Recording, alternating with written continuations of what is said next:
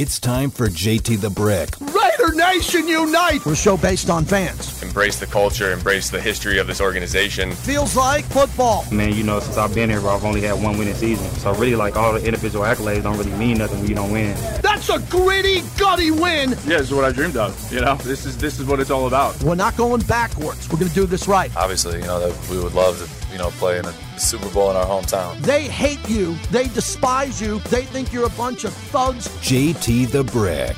Who's the number one rival of the Broncos? The Raiders. Who's the number one rival of the Chargers? The Raiders. Who's the number one rival of Kansas City? Without question, the Oakland, LA, and now Las Vegas Raiders. Honestly, I don't care who I play against. I go out there. I, I don't discriminate. I treat everybody the same way when we, when we go out there. And I'm more concerned about what we're doing as a football team and what I'm doing personally. And now, Your Las Vegas Raiders. here's JT the Brick. Out of the gate, JT in studio with Bobby today. Big, big show, man. Actually, a monster show. We're loaded up. Former, and he's not former because he's involved with this show, but the former HBO boxing blow by blow commentator, Jim Lampley, in 15 minutes. What a broadcasting career he's had. One of the best interviews I've ever done throughout my career. Multiple times he's involved with this Canelo fight coming up this weekend, which I'll be at. Jim Lampley here in about 15 minutes. Bottom of the hour, Wiz. Steve Wisniewski, once a Raider, always a Raider. Now, I have the pleasure of being able to choose who I'd like every week. You know, we had Fred Biletnikoff, we had Phil Villapiano, right? We've had some big names right out of the gate. And I said, why don't we get Wiz here? And our, our colleagues over at the Raiders said, yeah, that sounds good. Why? Because the offensive line needs to wake up. Offensive line needs to get going. So let's bring in one of the nastiest football players to ever live who's the nicest guy I've ever met. A nice guy who on game day would tear your head off and shove it down your throat and run you over, which I kind of think the team needs going into LA. So I thought Wiz would be perfect, and we got him as we open it up. So we got a big show. Then uh, Bill Williamson, who's been covering the Raiders longer than anyone, longer than anyone in our individual group here of insiders. He's very critical of the team now. We're going to put him on for his perspective. Uh, Lee Hacksaw Hamilton, the franchise. Uh, the undisputed longest tenured radio host in Southern California history. I started through the Jim Rome show. He was there even before. He's going to join us. He does not like the Raiders, never has. And he's not thrilled that the Chargers left San Diego. It'll be a good interview. He'll be very honest and blunt also. And then Vinny Bonsignore. That is a murderer's row I have lined up today. If you're able to get on the show, I'd love to talk to you. 702 365 9200 is the number. So, Josh McDaniel spoke at 11 a.m. about an hour ago, and it looks like Jimmy G is in protocol and going through protocol. I don't know if he's progressing well. I don't know how good it is. I don't know what to do.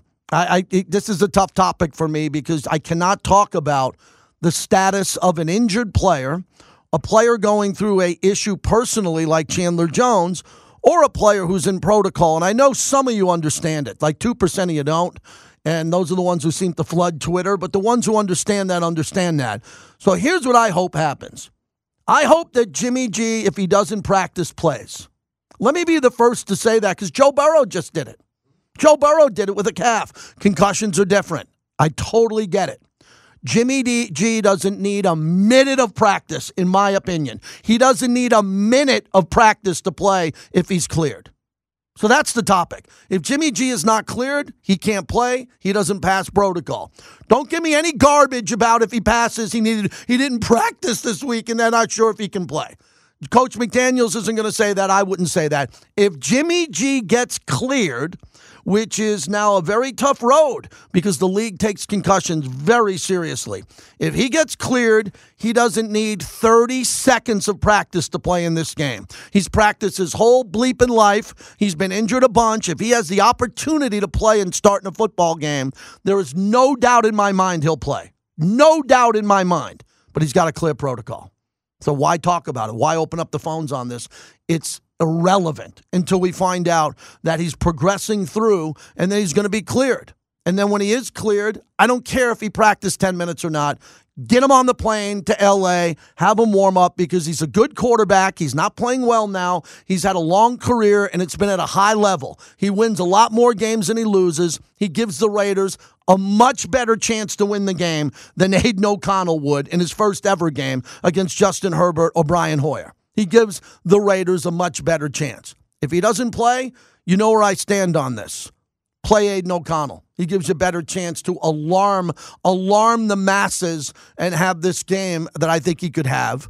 And if you haven't heard the show all week, I said I would have not kicked the field goal. I would have went for the touchdown. So anybody who criticizes me for not having an opinion, you're lost. You're lost and stay in your loserville. I just gave you the three most important opinions in all of Raider Nation. There is nothing more on the Mount Rushmore of Raider Nation this week than the three topics that I will repeat again. Number one, I would have went for the touchdown, not the field goal. Check. Number two, if Jimmy G can play at any cost, he plays. He gives us the best chance to win. And three, if he can't play, then I start Aidan O'Connell. That's it. Those are the three biggest topics. I got them done six minutes into the monologue, brought to you by PT's, the best happy hour in town. Man, I could go to happy hour five to seven, midnight to two. Bobby's winking. I feel like I can go to happy hour right now, man, but I'll wait five to seven, midnight to two. Great lunch. Everything they're doing with the Raider jersey giveaway. Sign up, be a part of what our good friends are doing at Golden Entertainment as we open up the show. Today, I walked my dog. I went for a swim in the pool.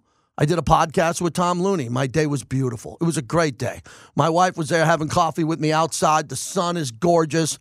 There was no distress in my life. There's no chaos. There's no panic. I'm not panicking. I'm just going. This is one of the many jobs I have, and this one I love a lot. And I'm just going to come in big, and I'm going to interview a bunch of people and get their opinions on what they think Raider and NFL related, because there's a lot of topics. Also, breaking news: Damian Lillard was just traded to the Bucks as part of a three-team deal. Damian Lillard and Giannis Antetokounmpo will work together. That is a massive deal. Massive deal. You get two of the top 10 players in the entire sport playing together. Giannis, I think, is one or two right there with the Joker, who plays in Denver and won a championship. When you look at him and, and, and uh, who the two best players in the world are, they're both international. One from Serbia, one from Greece. So Giannis already has an MVP. He'll play with Damian Lillard if you look at Lillard, the one seed Bucks lost to the eight seed Heat. Jimmy Butler's popping off because everybody thought he was going to Miami. And Jimmy Butler's talking about potential tampering on how he went there. Uh, it's not an NBA show today, but I had to lead with this. This is a big story. And Lillard goes, he's from Oakland. I've been in the parking lot with his dad uh, before black hole tailgate parties. Lillard goes from a small market in Portland to a small market in Milwaukee. He doesn't go to my Knicks. No one wants to play for my Knicks. It's amazing. No one, no one wants to play at Madison Square Garden. You, okay, so he moves from Portland. He's going to live in Milwaukee. But there aren't many Bucks fans listening to the show. But maybe they are because the Packers are coming in for the next game. And will there be Packer fans? I went on a radio show yesterday. Everybody talking about how many tickets were sold, how many Steeler fans can get into the stadium. I have an MBA in this topic. I'm a season ticket holder. People want to pay triple the price to sit in my seats. I don't sell in my seats. They buy everyone else's seats, and that's what happens. There's no, there's no, there's no analytics behind it. There's no answer. It's not a trivia question. How come people are sitting in Allegiant Stadium because they're coming to F1 they're coming to Aces games. They're coming to everything they can get. They're coming to dinner. They're coming to the Sphere to see U2. They're going downtown to Circa to Stadium Swim. People are just flying in here. Every 30 seconds, a plane is landing. And a lot of those on Saturday and Sunday want to go to a football game at Allegiant and see their team. Can't stop it. I am not the ticket police. But I've talked amongst all of you face to face at the torch on what this looks like. And hopefully it looks like that at SoFi Stadium coming up here on Sunday. Hopefully, there's a lot of Raider fans. I think there will be. I think there'll be a lot of Raider fans. Will that win the game? No. Will give the Raiders energy if they need it? I don't know. I didn't play football. Maybe Max looks up behind him and there's, you know, 4,000 Raider fans right behind him in the lower bowl and it helps him get a half a sack. I don't know. It can't hurt. The Raiders need something now. The Raiders need a wake up call right now. I don't know what the wake up call is because I believe the team is playing poorly on both sides of the ball. The quarterback isn't playing well. The leading rusher isn't playing well. The offensive line isn't playing well. The interior defensive line isn't playing well. And the safeties aren't playing, I wouldn't say well, but they're not playing great. So, other than Daniel Carlson, other than Colt Miller, maybe Daniel Carlson, Diablo on a couple of plays, uh, the team needs a massive, massive wake up call. That's it. How you deem the wake up call needs to happen is not normally what I do, and I won't do that. It's not fire the coach, fire the GM. I don't do that here for obvious reasons. We're the team flagship station. We have a level of respect here. Other people don't. I get that. But the players, that's why we're getting Steve Wisniewski on today, they need a shot of adrenaline and a wake up call. Davante Adams gave them that with two touchdowns in the last game. I believe that Davante and Max are obviously two of the great players on this team. A unit needs to step up in this game. A unit, which would be the linebackers, the corners, uh, the interior offensive line, whoever it is, someone needs to show up to work and play much better than they've played. The evaluation process has started with this new regime. They deconstructed the roster to bring in players that they believe give them a better chance to win. The jury is out on those players now. The jury is out on those players because a lot of the players that were brought in are not playing at the level they're supposed to play at. Now, another big part of that is because these players now are going up against um, superior competition. The front of the Steelers and the overall Buffalo Bills are better than the current Las Vegas Raiders. Chargers, maybe, maybe the Chargers. I think the Chargers have a better roster currently than the Raiders, but Mike Williams is gone for the year. They got a coach who blunders every fourth down call most of the time. So I think these two teams are evenly matched. Enough where the Raiders can go and win on the road, but they have to show me that. And they haven't shown me that this year. They beat Denver the way they beat Denver. I thought was really important. They closed out a game. They proved that they wouldn't blow a lead. They didn't have the lead. And, and, and well, they did in Buffalo. They had it the opening drive and then it was gone. And then they had it against the Steelers and they let that slip away and they ran out of time and gas. Last point in the monologue. Last point. I'm, I'm not hiding from anybody. Former coaches, current coaches, executives, the owner. Everybody knows that my philosophy is to play faster. Just play faster. Don't huddle up when you don't need to huddle up. Make the plays simpler. Run simpler plays and run them faster and run them to the best players who can make the plays. And I think that's maybe what could get the Raiders out of this bit of a rut. Is that a is that a word I can use here? Am I allowed to use that? Yeah. They're in a rut right now. They're in a rut.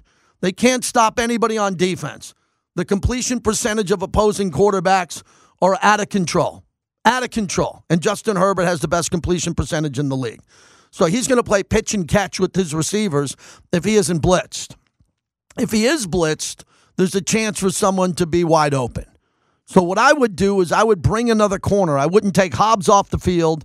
I wouldn't take Jakorian Bennett off the field.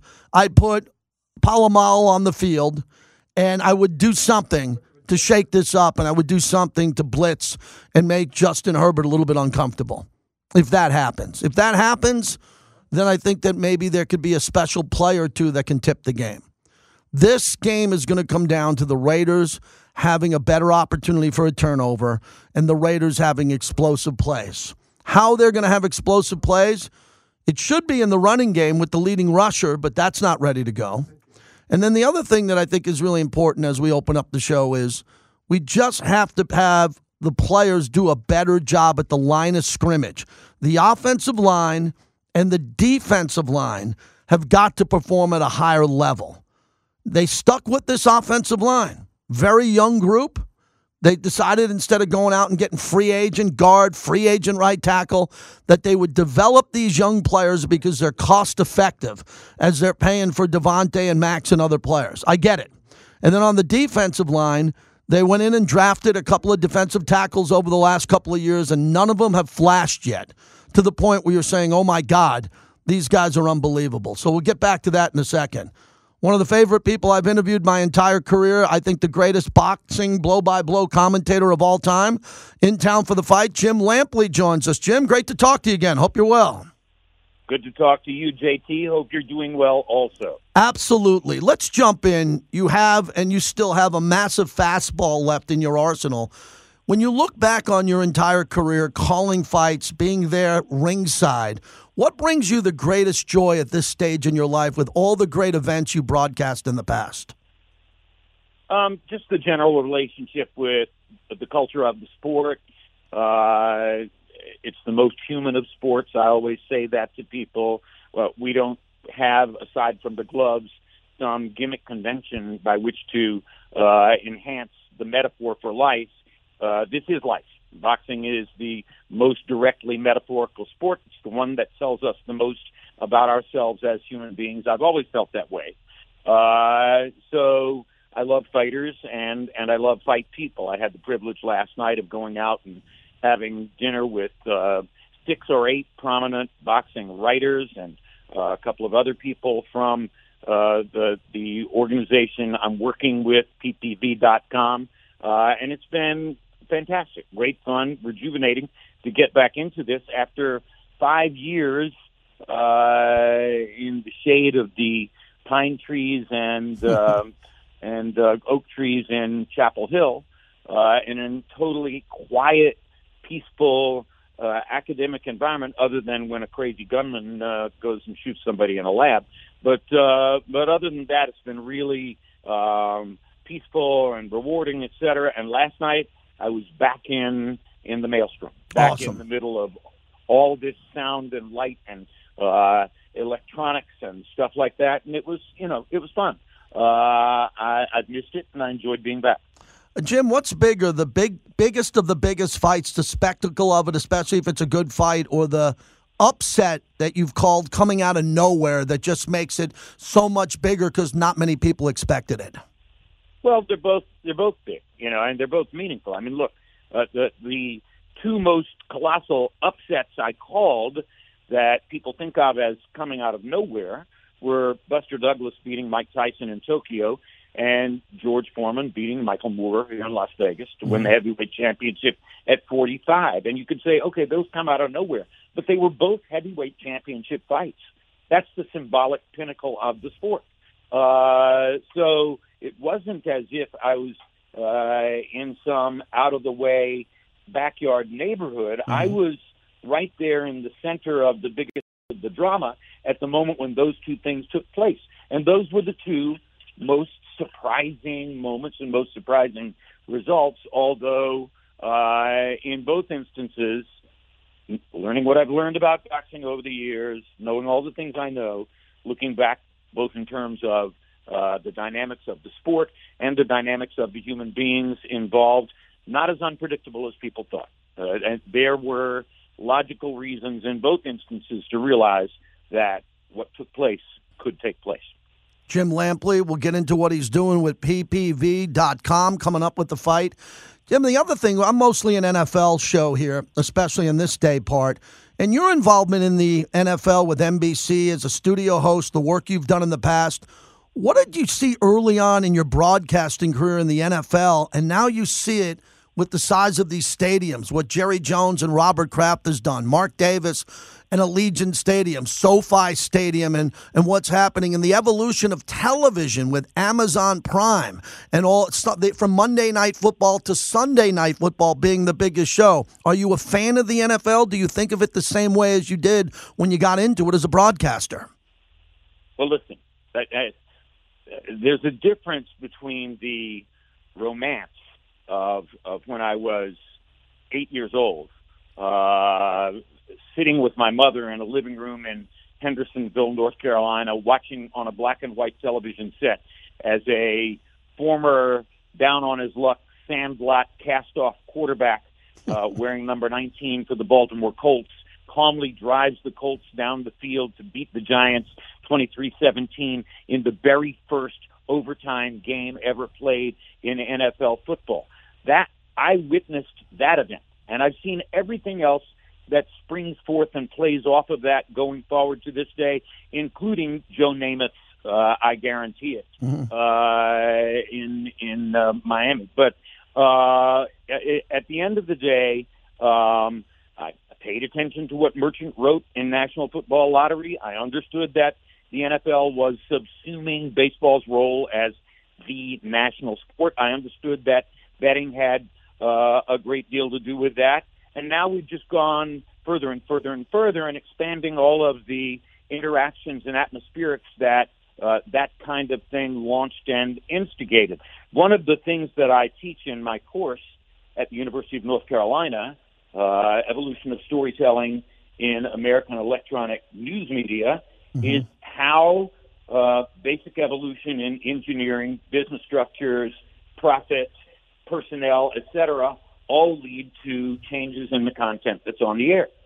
Content is the product of all the circumstances that surround it, whether we're talking about news, sports, or entertainment. So, uh, in my course, I tried to teach students how to understand here's a new piece of technology. How's that going to change the way the stories are told?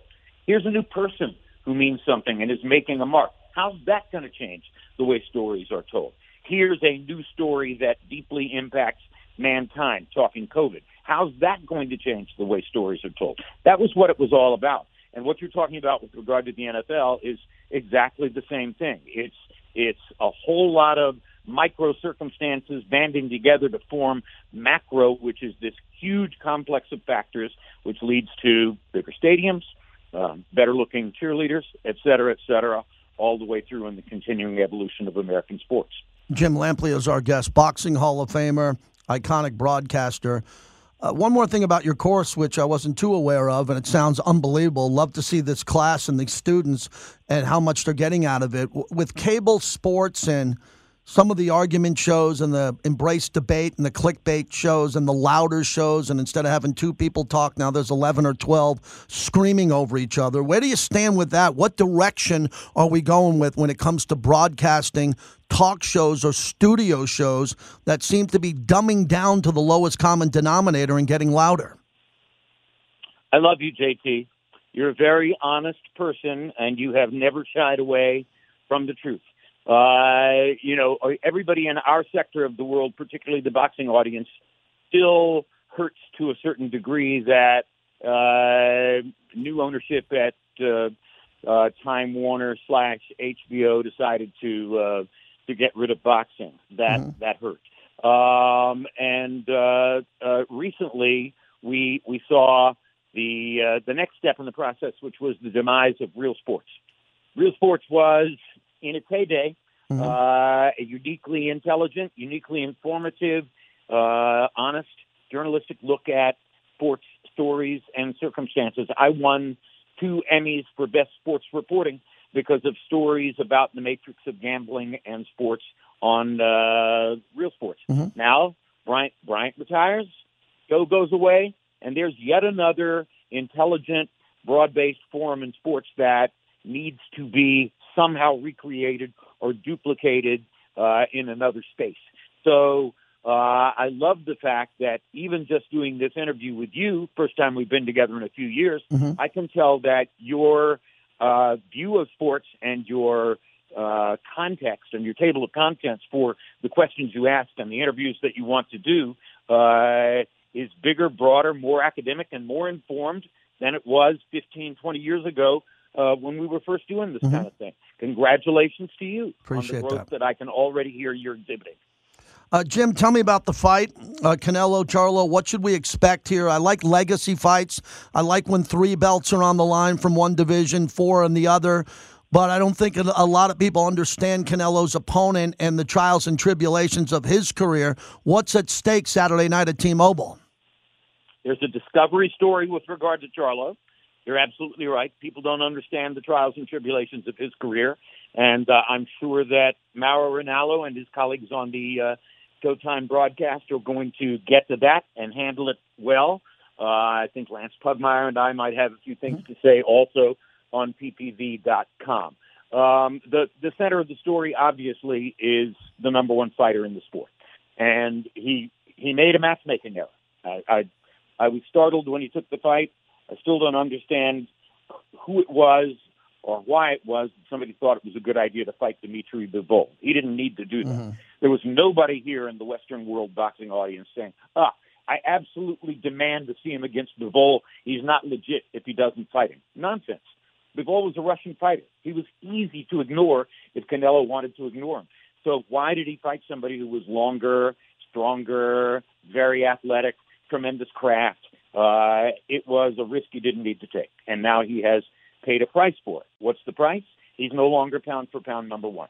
He was pound for pound number one. He was pound for pound number one and dollar for dollar number one. Uh, not always an easy thing to do, but he did it, and uh, and he was on his way to stamping himself pretty indisputably as the greatest Mexican fighter of all time. And then he had the little stumble against Bivol. So uh, I think he's trying to. He's a very proud man, mm-hmm. uh, uh, driven by pride every step of the way. It's never been entirely about money for Canelo. It's always about his identity, where he places himself within his culture. Uh, and I, I think he still wants that and is still chasing it. What would be the biggest thing he could do before he ceases his uh, fantastic boxing career? Get back to pound for pound number one. Mm-hmm. What does that now require? It requires a fight with Terrence Crawford. Uh, in, in order to be pound for pound number one on this planet at this moment, you got to beat Terrence Crawford. And uh, Canelo, as we know, is the larger of the two men and has tremendous boxing craft, just as does Crawford. It's a dream fight, uh, and and it's a dream fight, regardless of at which weight it could take place. But Canelo's got to beat uh, Charlo, which is no walk in the park, yes. uh, no easy call in order to get to that plateau.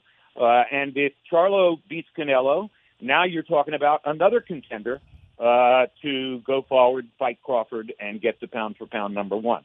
Or maybe his older brother, or older brother, larger brother, mm-hmm. larger brother Jermall uh, is the one who gets that opportunity. There are there are uh, a handful of interconnected stories that swirl around this fight, but by far the biggest one is can Canelo finish his career on the plateau where he wants to be. PPV.com. We'll be live streaming all the action Saturday, September 30th, 8 p.m. Eastern. The live stream features the return of the legendary boxing journalist, our guest, Jim Lampley, who will co host the viewer chat in real time. I'll see you at the fight, Jim. Great to connect with you again on the radio. Uh, same thing, JT. Great to talk to you as well. You got it, Jim Lampley. Very proud of that conversation. Uh, we covered everything in his career. I didn't know he's got this course now he's teaching at North Carolina. Uh, the fact, and well, I'm going to do a deeper dive with him on a podcast. The fact that he is not the lead blow by blow commentator in boxing is one of the biggest injustices in my career covering over 100 championship fights. There are plenty of good blow by blow boxing commentators who have done this. No one at the level of Jim Lampley. So when he's not on the fight, not that the other gentlemen aren't okay and very good. They're not Jim Lampley. Hope you enjoyed that. I'll be at the Canelo Charlo fight on Saturday night. Steve Wisniewski. This is going to be good. Wiz joins us next.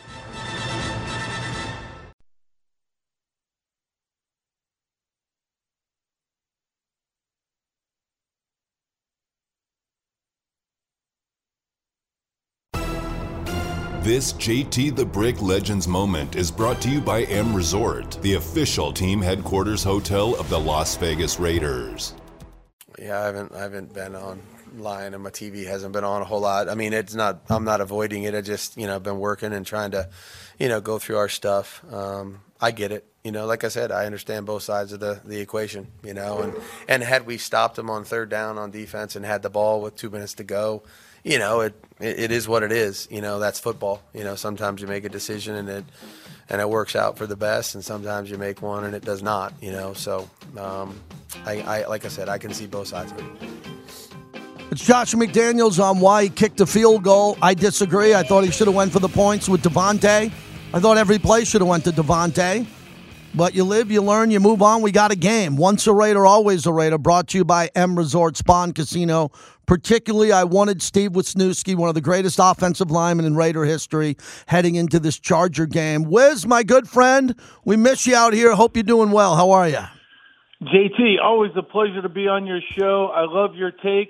You're usually spot on, and uh, I just love the energy you bring, brother. Thank you, my friend. Let's begin. The offensive line had the leading rusher in football in Josh Jacobs. He led the league in rushing.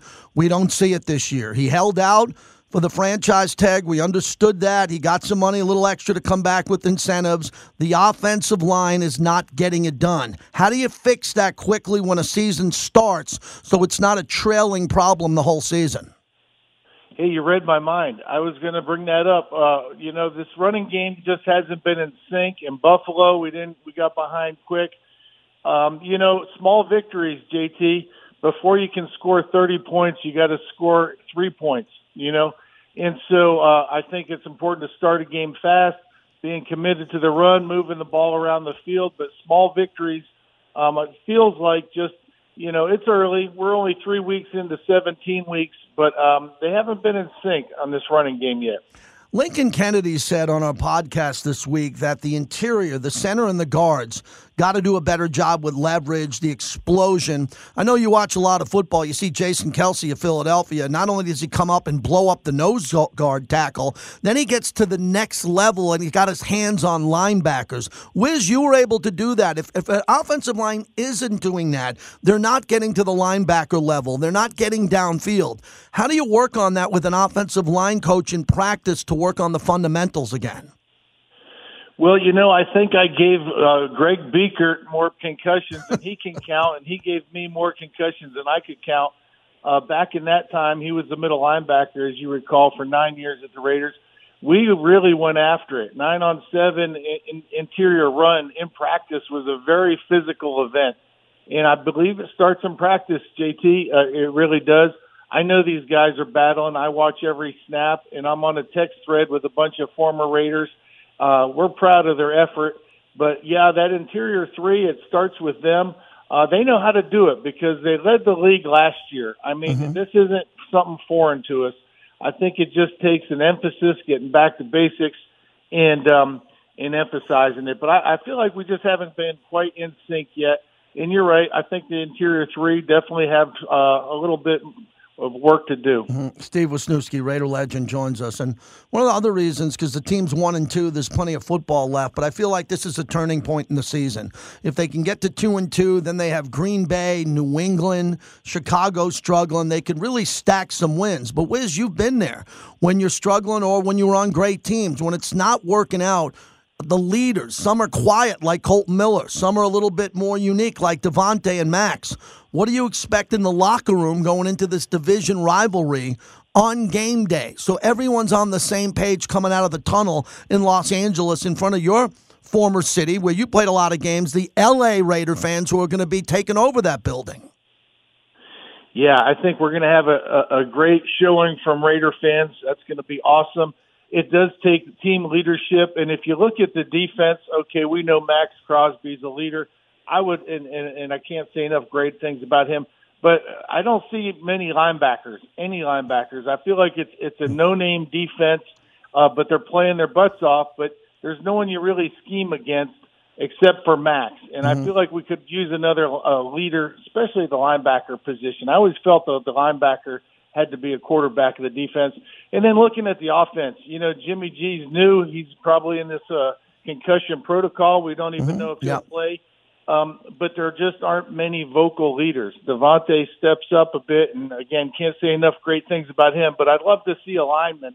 I'd like to see someone more vocal uh, take charge of that offense. Really take some some leadership in the tough times to push through and to be positive and to make sure no one's you know and they won't, but make sure no one's mentally getting down in the tank. You know, we're only three games into the season. Wiz joins us. That's the whole basis for this entire interview and why we wanted to book you is to find some vocal leaders. Because now, when the Wolves are at the door and the media is saying, hey, man, the last game, home opener, you lose, you kick a field goal or not, it brings some doubt into the equation. That doubt can't get into the locker room, especially at your position on the offensive line. The offensive line, I think, really has to take ownership on what's happened just with their skill position group and have a better game. And all they got to do is, is throw on the to- uh, tape from last year and see what Josh was doing. They're going out to dinners. Josh is getting them gifts as he leads the league in rushing. Mentally, how do you put yourself back in that situation? How'd you do it? Well, we had a strong group, uh, JT. You know, you talk to Lincoln all the time. Lincoln and I were together. Kevin Gogan, I talked to him weekly. Um, you know, Don Mosebar, Barrett Robbins back then. We we had a really tight group, and we felt like it's us against the world. And we felt like every Sunday, the victory that week kind of depended on what we're going to do on the offensive line, and and also on the defensive line. And you know, again this year we're not really seeing the defensive line. There's there's other than Max, nobody's really stepping up big. Um, they're playing their butts off. Um, um, you know, hats off on their effort. But uh, I always think it, it begins in the trenches. We just haven't been in sync really either side of the ball thus far, and uh, it starts today in practice. Steve Wisniewski, once a Raider, always a Raider. So it was really nice the Ken Stabler's family got their ring. You know, Mark went behind the scenes to get that to happen, not only the Stabler family, but all the deceased Hall of Famers. A lot of gold jackets were there in the building. So the strength of the organization, the alumni, you're a part of that is fantastic. But this team now is at a point with a new quarterback and new players all over the place. It's go time. And Wiz, I just want to get into that rivalry with the Chargers. I've never asked you in all our interviews. I know what you felt about Denver. Clearly, Kansas City has come on to be the premier team in all of football now. But you had some epic battles in San Diego, and Raider fans were able to get there. Obviously, your home games in LA or Oakland, but what do you remember about those road trips to San Diego, Jack Murphy, before it became Qualcomm? It brings a smile to my face. you know what? I think I played. He was one year behind me, but Junior Seau, I think uh, we might have met him once in the preseason, uh, plus twice every year or something. But I think I had 25 or 26 games against Junior Seau. Wow. They always had a tough defense. He was able to hit wherever he wanted to hit, uh, as far as on the line of scrimmage. He, they gave him the freedom to kind of go where he felt led, and uh, it was a battle every week but what always made me smile is there was always more Raider fans when we went down to Jack Murphy Stadium than uh, Charger fans. It, uh, it felt like a, a home away from home. But we knew it was going to be a battle. We knew it was going to come down to to the you know final three points, the end of the game, and uh, great football, great rivalry. Uh, those that did show up, they were brave because they knew they were going to face some angry Raider fans. Uh, but those were good times, JT. It really was. Yeah, it was last time we were texting together. I know. I think you're up in Washington fishing with some former Yes. teammates. I know you're in the market every day, like I am. What's going on in your personal life with you and the family? Thank you so much. Um, things are well. Doing travels. I live in, in Austin, Texas. Uh, if the Raiders call, I go out there. I was out at the facility a week ago. They asked me to come out for an appearance, and I'll come out for two or three games. Uh, but I'm a loud and proud Raider. Uh, I communicate with Kevin Gogan and, and, and Greg Biekert uh, weekly. Jeff Hostetler. We're talking about games, and um, yeah, I, I watch every snap, and I'm, I'm proud to be a Raider. I'm proud of their effort, and now we need to make a few tweaks, hopefully, to get more wins. But uh, I'm still love to be involved. Yeah, how about this alumni department, Shannon, Callie, Katie, the whole crew there? They love when I told them you're coming on today. They knew it. They set it up, man. They love you, and just nice to have an organization where the alumni department with health and wellness will reach out to you and your peers and your former teammates, older and younger, and reach out and just ask how you're doing. That's exactly right. And and your listeners probably assume that's how it is around the National Football League. People think, "Oh, every team must do that." And actually virtually no teams do this. The Raiders it, it just head and shoulders above the rest of the league as far as connecting the players, making us feel part of the family and reaching out to help with, you know, health and wellness, welfare and even a, you know, annual trip to Las Vegas for a, an alumni reunion it is very special, very rare, rare, and it's all because of Mark Davis and uh, his father uh, before him, Al Davis. Uh, their commitment to players and uh, their love for the players that help build the organization. Wiz, I know I speak for millions. I don't say millions are listening now, but the entire Raider Nation. We needed to hear from you going into this game. The team needs They need a shot of adrenaline the way you were able to provide that throughout your career. Hopefully, this helps and the Raiders get a win in Los Angeles. We hope so.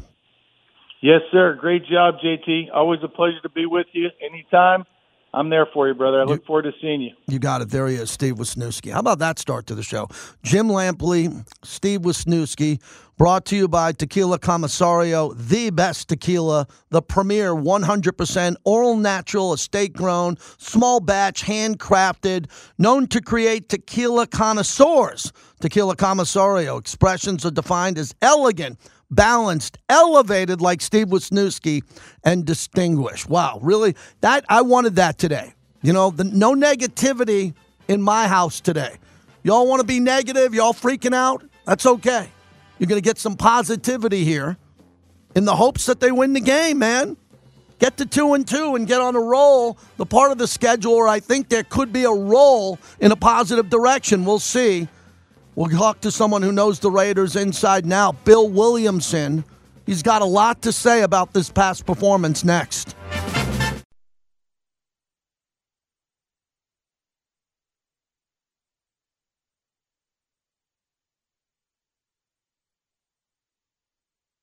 you know, we're obviously familiar with the Chargers, playing them twice a year, being the being the same system with Coach Staley.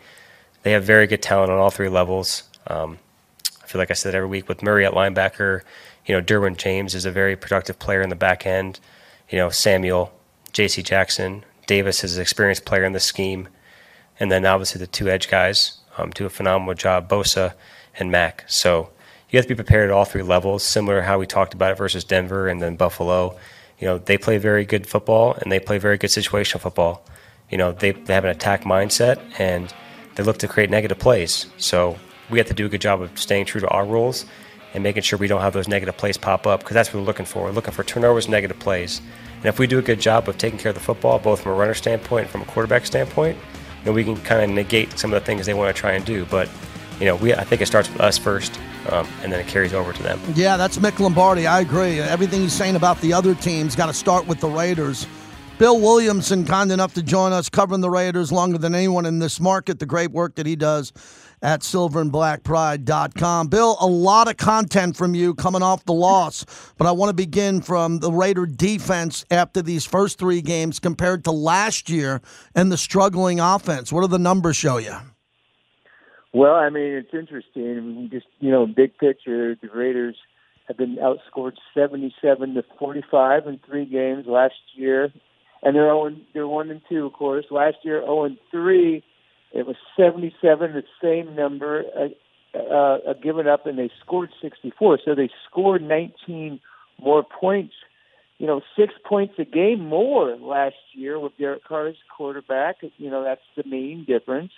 Um, and they didn't win any games. They their the games are a lot closer. Mm-hmm. I mean, we all know the Denver game was close. Buffalo they got thumped, and then Pittsburgh was never really close. I mean, twenty three eighteen looks better than it really was, right? There was never any real like, oh my God, they're, they're really in this thing. They were always on the cusp of it, but they never got really. It wasn't that it was, Pittsburgh won that game. Mm-hmm. So you look at it, you look at those numbers. Are, are they improved? Big picture. I'm not taking anything away from a victory. A victory is is a big deal, um, and they're only one and two, and they can get right this week. But in the big picture, have they improved? And I think that's a question you can really ask. I mean, the offense has, obviously regressed, and the defense looks about the same. And mm-hmm there's no turnovers. There's no pass rush other than Maxx Crosby, and that's the same old song, isn't it? Yeah. Bill Williamson joins us. So, Bill, I can't. I can only be as critical as saying what I'm saying here. I don't agree with the field goal. I thought they should have went for six, which could have been eight, with a two point conversion. You saw it in real time, and now you had a chance to evaluate. What'd you think? And and how did the coach handle it, knowing that there was a lot of criticism coming along with that? You know, I, I think the way he handled it was fine. I mean, you know, all these coaches have to deal with that. He wasn't the only coach that got questioned, and Sean, Sean McVay did his own kind of weird thing with a punt late Monday, and is a Super Bowl winning head coach. So they're all none of them are immune to it. I thought he handled it okay. The next day he came back and he was okay. I can see where you well, you could feel that way, I to reporter's question, because he probably saw that stat that he was the first one to do it since 1994. You know, I mean, it was an odd decision. Learn from it, but he makes a lot of odd decisions. And the thing is that you know it, it, it's really critical about it is he did it twice within a minute. Pittsburgh mm-hmm. bailed him out, and my immediate tweet after the second one was like, "Well, okay, if that was the plan." if, if you were okay with settling with field goal again, even closer, why don't you just decline the field the the, the penalty and you can save yourself a minute? Mm-hmm. And if if they did get that three and out after that in that situation, they would have had over you know about two and a half minutes to go down and, and take the lead. So there's a lot to unpack there as well. Yeah, Bill Williamson's our guest, silverandblackpride.com. Until they can get a three and out stop in a critical game and show the head coach that, I would rather see them go down with offense and Davante Adams. I mean, Davante Adams is a special player, very similar to Randy Moss. When you're in the red zone, eight yard line, five yard line, whatever it is, the high point catch, the double team is not an issue. It's hard with the double team, but he's made many catches before. Bill, I'm struggling with this offensive line. I, don't know why they're not getting any push. I'm not asking them to be the Cowboys and the Eagles. Uh, with the snap count and Jimmy Garoppolo, I just don't know why they're not getting off the ball faster and more violent and at least opening up some holes here because the linebackers are filling those holes and meeting Josh Jacobs not in the hole, but a yard or two behind the line of scrimmage. How do you fix that? Yeah, and, it, and it's very consistent. It's happening. Pittsburgh entered that game last in the NFL in, in run defense in those first two weeks, mm-hmm. and they were consistently getting to the hole. He did break a couple, you know, he had 62 on 17, but that's not what we expect from him. Um, yeah, I don't know. I'm not an offensive line expert. I don't know how you fix it, but there's I know there's just a lot of nuanced issues on both sides of the ball that are done that are, are contributing to the lackluster play. Jimmy's not a guy that can that can uh, carry an offense in the passing game. And then you look at the passing game. Why is it all Davante? Why is it Davante and some Meyers? Where's the tight ends? Where's Hunter Renfrow? I mean, the Hunter Renfrow thing is almost not even a story anymore because it's not just not happening. It's almost like okay, I guess that's that's not a thing anymore. A guy who caught 103 passes, you know, just two seasons ago, and I mean his his numbers are just the opportunities are just meager. You look at the tight end thing. Through three games last year, the tight ends, you know, Waller and Moreau, both not on team, of course, anymore. Mm-hmm. They had 19 catches combined for three games. Hooper and, and Mayer have four. I mean, yeah. what's there's a lot going on here that's just not jiving to productive drives. Bill, last one, the Charger game. Uh, you got to stop when you look at the defensive game plan, I think they have to have corners out on the field, safeties out on the field, and they got to blitz. If they don't blitz, Justin Herbert's going to chew them up. That's what he does. The, these corners can't cover long enough, and the safeties aren't ball hawks. So you got that Hobbs out on the field. You got to have you know Peters. Uh, you got to have the guys who can catch the ball, even though Marcus dropped the ball on a pick six that could have ended the game. Really could have. After a bomb touchdown and a pick six, that could have took the will away from him, and it didn't happen. What's the one key to this game plan that could give the Raiders a shot to beat the Chargers in L.A.? Well, I think defensively, the, the, look at this guy is playing out of his mind. He's obviously, you know, humming with Kellen Moore as his coordinator hasn't thrown any interceptions. Raiders haven't got any interceptions. So you're going to need some interceptions. You're going to need some luck. You're going to need the ball to bounce your way. And, you know, you're going to just need to keep him to some field goals because he is going to score some points. The key to beating the Chargers is outscoring them and letting Brandon Staley overthink himself. Mm-hmm. So they got to, they really, the offense is key in this game too for the Raiders because they're just going to have to keep up with the Chargers a little bit. And the Chargers defense has been bad, and Derwin James isn't practicing today. Bosa and Mack aren't practicing today. I don't know the deal with Bosa and Mack. It could be rest. James had a, a hamstring. Yes. There was some optimism. So we may see all three of those guys, but they've been giving up. They've given up 24 points at least this in every game. The Raiders haven't scored more than 18. So someone has to give there. But I think the Raiders are going to have to score a lot of points, and defensively, you got to get some turnovers. Yes. That has to start happening, and they're going to have to, you know, keep him out of the end zone. That's it. They got to stop them in the red zone and hope they settle for some early field goals. Bill, good to talk to you. A lot of good content this week. Thank you. We'll talk to you in two weeks. All right, JT, Bill care. Williamson joining us. Always good content there, and he's critical. So I put critical people on. We do that because, look, not everyone's going to be an in house guy. And Bill, all of his content up there talks about the game and what needs to happen. Herbert's really good. I think you have to switch it up. Patrick Graham, there's no more conservative play. Who cares if you lose conservatively? Take some chances, some corner blitzes, do some things that will look different than what the Chargers are looking at on film. That hour brought to you by Modelo. The fighting spirit of Modelo is exactly what the silver and black count on. Modelo, proud partner of our show.